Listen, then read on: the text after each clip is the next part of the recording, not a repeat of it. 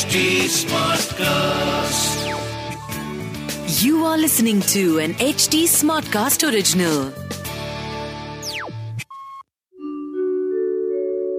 आप सुन रहे हैं विवेकानंद की वाणी सुनिए स्वामी विवेकानंद के अनमोल विचार और जानिए जीवन को एक नए दृष्टिकोण से निरंतर प्रयास और अभ्यास के बारे में स्वामी विवेकानंद कहते हैं न्यूनतम अभ्यास की कीमत भी हज़ारों लिखित सिद्धांतों से भी अधिक है।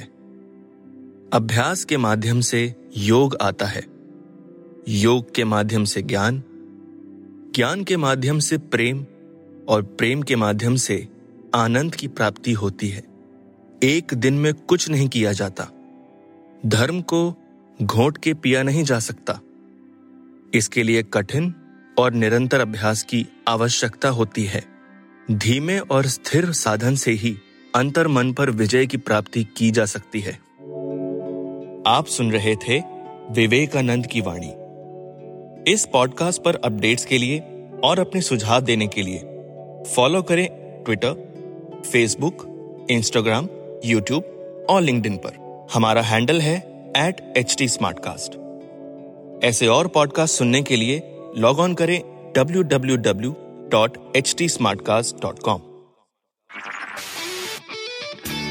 this was an H T Smartcast original Smartcast